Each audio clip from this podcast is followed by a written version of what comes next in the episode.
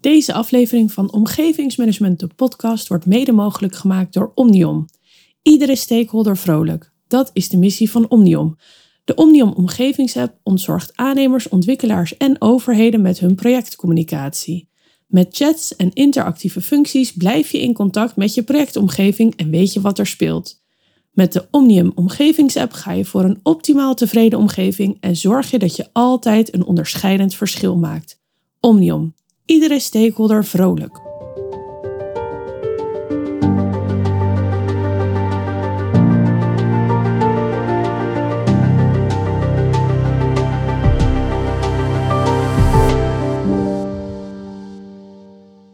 Welkom bij een nieuwe aflevering van Omgevingsmanagement, de podcast. Mijn naam is Carlijn Bergsoef en mijn gast van vandaag is Nick de Goeij. Welkom Nick.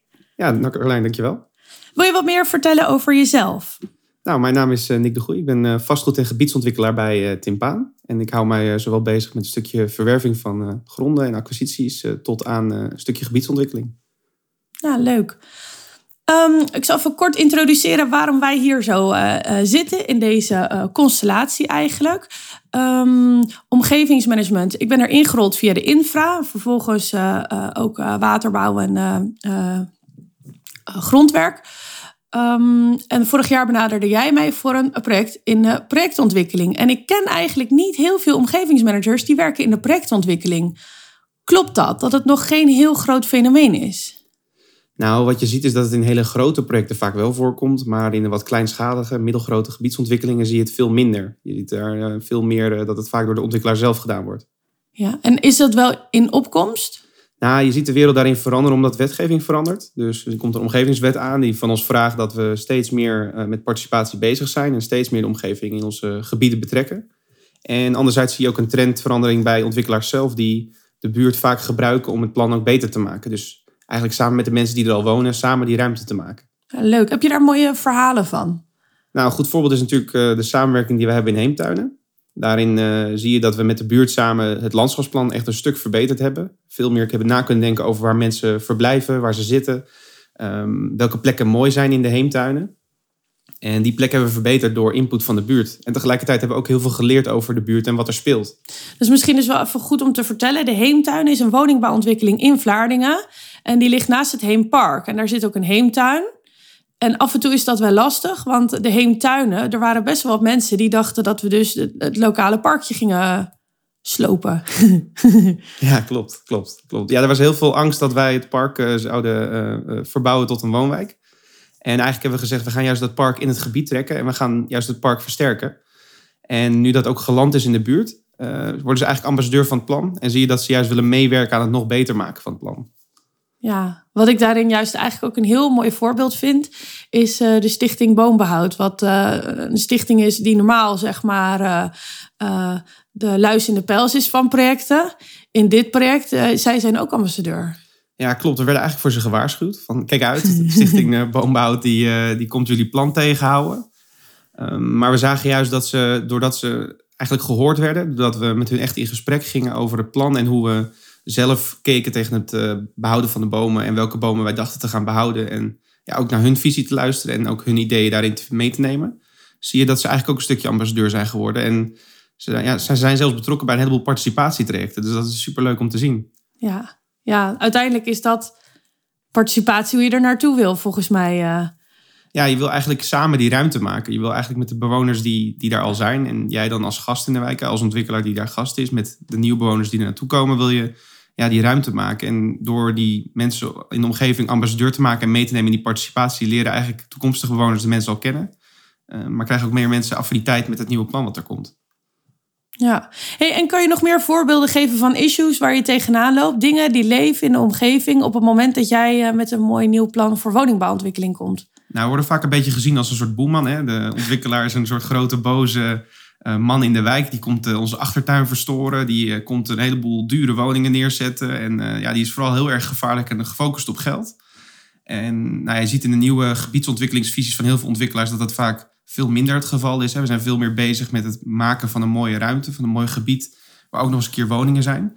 En door mensen veel meer te betrekken in het plan en ook te laten zien wat je aan het doen bent, samen met een omgevingsmanager die daarin als een soort smeermiddel fungeert. Hè, als een soort neutrale positie ten opzichte van die bewoners fungeert, zie je dat die bewoners steeds meer in de helpende houding komen in plaats van de weerstandshouding. De verzet.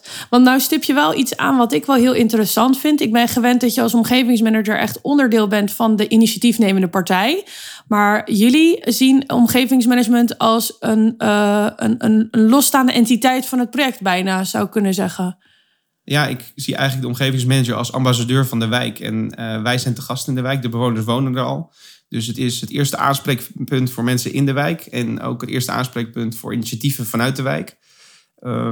En wij gebruiken de omgevingsmanager daarin vooral voor ons als kennis en ook als communicatieorgaan. En je ziet dat door dat te doen, dat, wat ik al zei, die neutrale positie wordt daarbij heel duidelijk. Hè? En tegelijkertijd wat je ook ziet, is doordat je het op deze manier aanvliegt, dat je ook heel veel meerwaarde creëert vanuit die omgevingsmanager, die daarin eigenlijk een beetje onderdeel van die buurt wordt. Dus die mensen maken eigenlijk de omgevingsmanager bijna een bewoner van de buurt.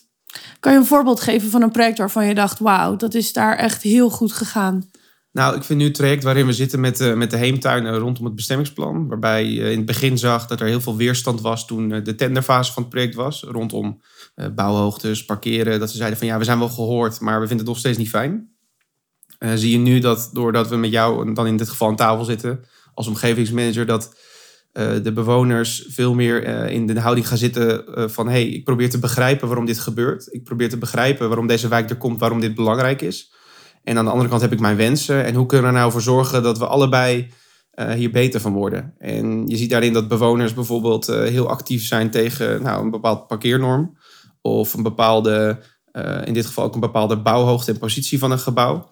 En door te laten zien wat daar komt en tegelijkertijd in gesprek te gaan over welke mogelijkheden er nog zijn om aan te passen, zie je dat ze veel meer in die houding gaan van als we er allebei beter van worden, vind ik het prima. Ja, wat ik ook wel een heel tekenend voorbeeld vind voor dit project, of wat ik toch wel fascinerend vind, zeg maar, is dat het oude gebouw, even hou me te goede over de exacte cijfers, maar dat was dan 14 verdiepingen hoog. En dat is dan gesloopt, een paar jaar niks. En dan komt het nieuwe gebouw terug en dat is 6 verdiepingen hoog. Maar mensen die zijn dan toch niet helemaal bewust van het feit dat wat er voor terugkomt, dat het veel mooier was dan hoe het is.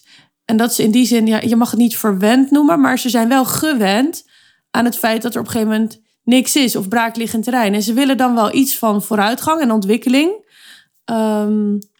Ja, ik denk dat het niet alleen is dat ze gewend zijn aan de situatie, want dat is één onderdeel van natuurlijk het punt. Maar een ander onderdeel is natuurlijk dat ze ook bang zijn voor het onbekende. Want ze weten niet wie er gaan wonen.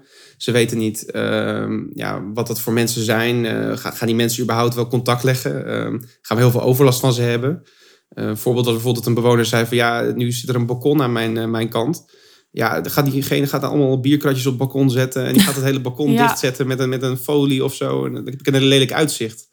En wat ervoor zat, dat was bekend. En wat er nu is bekend. En het nieuwe is heel onbekend. En die angst maakt vaak dat ze in de weerstandshouding gaat zitten. En wij zijn dan misschien geneigd om dan te denken van een vervelende omwonende. Maar als je dan met een omgevingsmanager in gesprek gaat met die mensen, kom je erachter wat eigenlijk de vraag is of de angst is. En kan je dat heel goed uitleggen en kan je ze ook meenemen in wat er dan vervolgens als nieuwe situatie komt. En gaan ze ook steeds beter begrijpen dat wat er dan komt, dat ook positief is. Ik denk ook dat het gezegde zeg maar onbekend maakt onbemind hierin wel merkt. Want wat je zegt klopt, mensen zijn toch vaak heel erg bang voor het onbekende. Ja, dat is zeker waar. Ja, dus dan is het gewoon zaak om ook goed voor het voetlicht te krijgen en een soort van bekend te worden. En wat ik hier dan ook wel een uitdaging vind, is zeg maar dat we maandelijks nieuwsbrieven versturen. En ik ben bijna uit mijn inspiratie wat we nou nog zouden kunnen zeggen, wat we nog niet gezegd hebben. Maar we waren laatst dan bij bewoners en die zeggen, ja, je moet ons echt meer informeren. En dan denk ik, je krijgt een huis-aan-huisbrief en dan vraag je op dingen. En dan zeggen ze, ja, dat heb ik eigenlijk wel ergens gelezen, ja. Maar het komt dan ook niet helemaal aan, zeg maar, wat er allemaal al gedaan wordt. Nee, ik denk dat het op een gegeven moment ook zo is dat, net zoals met misschien dat je geabonneerd bent op een bepaalde mailinglijst, dat je het gewoon automatisch in je hoofd in een soort spambox stopt. Hè? Dus dat je het niet meer zo opslaat. Ik denk dat dat daar vooral mee te maken heeft. En ik denk ook dat het in dit geval zo is dat er zit telkens vier weken tussen die informatiestroom, tussen die nieuwsbrief. En ik denk dat dat voor die mensen als een hele lange termijn voelt. Want die zijn gewend dat ze wekelijks geïnformeerd worden. Want zij lopen bijna dagelijks tegen dat gebouw aan. Dus ik denk dat dat misschien daar ook in zit. En wat ik ook wel een uitdaging vond in dit project... is dat we zijn begonnen midden in de coronaperiode... waarin we niet konden ontmoeten. Dus we konden geen fysieke bijeenkomst houden... wat vaak wel heel erg belangrijk is... om de mensen een gezicht te geven aan het plan. Maar ja, we hebben hier dan gewerkt met die smarticipatie tool... dat je digitaal gaat participeren. En het grappige is dat je dan toch uit de wijk terugkijkt... dat ze dat dan heel belangrijk gevonden hebben. Dat ze digitaal in ieder geval konden meepraten... en digitaal hun input konden geven op het landschapsplan... waarin we aan de voorkant wel al kaders hadden gegeven... waar wil je bepaalde groenstroken hebben... waar wil je bepaalde voorzieningen hebben... bankjes, speelvoorzieningen... Dat tekenen op kaarten, dat doet ook veel voor mensen, hè? Nou precies. Ik denk dat dat heel erg helpt. Want die mensen die zijn... ik hoorde bijvoorbeeld een voorbeeld van iemand die zei... ja, ik heb het niet alleen zelf gedaan... maar ik heb ook even samen met mijn zoon gekeken... en gevraagd of wat hij van mijn idee vond. En zo zijn we samen tot dit plan gekomen... als een soort architect bijna van de wijk. Dus dat is wel heel erg leuk... dat dan mensen ook meteen een stukje eigenaarschap voelen... bij waar ze input op gegeven hebben. Ja. Ja, ik moet dan ook even denken aan dat ik laatst in mijn eigen buurt een soort verrast was... dat er een fietspad werd weggehaald waar ik eigenlijk heel veel gebruik van maakte.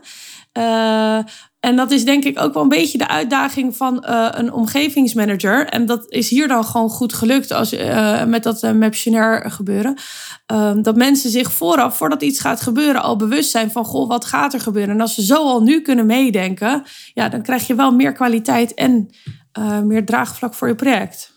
Ja, en ik heb wel geleerd uit dit project. Dat was dan een beetje meer geluk dan wijsheid. Maar door heel vroeg te beginnen, dus door heel vroeg die participatie op te starten. Eigenlijk als je nog best wel in een conceptfase van je plannen bent... en nog niet eens alles hebt afgestemd met de gemeente... om dan al de buurt te gaan betrekken, maakt het ook meteen heel sterk. Want daardoor hebben die mensen nog wel het gevoel dat er iets te onderhandelen is als het ware. Hè. Ze kunnen nog ergens over meepraten. Het is niet al een kant-en-klaar plan. En aan de andere kant heb je wel genoeg zicht al op wat er potentieel gaat komen... waardoor je wel actief al met ze in gesprek kan. Dus het is niet zo dat je nog een soort blinde vlek hebt. Je hebt eigenlijk al een soort conceptplan. En vanuit daar kan je met die mensen gewoon heel actief in gesprek... van ja, wat wil jij hier in deze wijk zien? Wat mis jij nog? En waar maak je je zorgen over? Bijvoorbeeld voor ons heel onbekend was... dat er best wel wat vandalisme is in de wijk. En dat komt niet zozeer door dat er heel veel slechte mensen wonen... maar doordat er weinig zicht op straat is, komt dat vooral. Nou ja, dat maakte voor ons dat we heel erg zijn gaan nadenken... oké, hoe kunnen we bijvoorbeeld die woningen veel meer zicht op straat geven? Hoe kunnen we nou nadenken over de plattegronden van die woningen... waardoor je eigenlijk ook 's avonds zicht op straat hebt... waardoor dat vandalisme veel minder is. En ja, dat soort dingen, dat krijg je alleen terug... als je de buurt ook echt daadwerkelijk ingaat... en met die mensen in gesprek gaat. Want uit de cijfers bleek het niet, maar... het leefde wel. Het leefde wel, ja. Maar als ik dan kritisch ben... het leefde onder een deel van de bewoners. Want we hebben aan de ene kant een flat... met wat meer welgestelde bewoners op leeftijd. En aan de andere kant hebben we toch wat meer arbeidsmigranten... waarvan ik denk, ik denk niet dat die de taal heel erg machtig zijn. En we hebben dan best wel ons best gedaan om overal en iedereen uit te nodigen. Maar wat je ziet is dat je gewoon een bepaald deel van de wijk niet bereikt. Nee, maar dat hoeft ook niet per se heel slecht te zijn natuurlijk. Want je bereikt op dit moment wel de mensen die betrokken zijn bij de wijk. En ook de betrokkenheid voelen. En de wijk goed kennen. Want arbeidsmigranten kennen de wijk. Nou, dat weet ik niet. Maar ik denk dat die arbeidsmigranten minder eigenaarschap voelen bij die wijk. Want die gaan misschien ervan uit dat ze daar voor een bepaalde periode zitten. En daar misschien niet voor langere termijn met een gezin daar willen gaan wonen. Of voor langere tijd daar willen gaan wonen. Dus die zijn veel minder bezig met die omgeving. Die zijn veel meer bezig met de waan van de dag. Ja, en die bewoners die, deze welgestelde ouderen... maar ook die andere ouderen aan de andere kant van het plan... die zijn veel meer betrokken en die blijven er ook veel langer wonen. Dus die mensen die voelen ook veel meer eigenaarschap... bij de plannen die in hun achtertuin komen. En dat voelt ook als hun gebied. Ja, dat idee krijg ik wel inderdaad. Dat ze dat gevoel hebben, ja. En dat is mooi. Ja, dat denk ik wel. Want uiteindelijk heeft het bij ons wel ertoe geleid dat we een beter plan hebben. Terwijl we in eerste instantie dachten van er valt niet heel veel te verbeteren. Want je hebt best wel heel goed er al over nagedacht. Maar met kleine nuances kan je ontzettend veel impact maken op een plan. Zoals bijvoorbeeld dat zicht op straat is daar een goed voorbeeld van. Maar ook, we hadden een wandelpad ergens gepositioneerd waarvan wij dachten... dat is een hele logische plek. Stedenbouwkundig gezien, landschappelijk gezien en ook...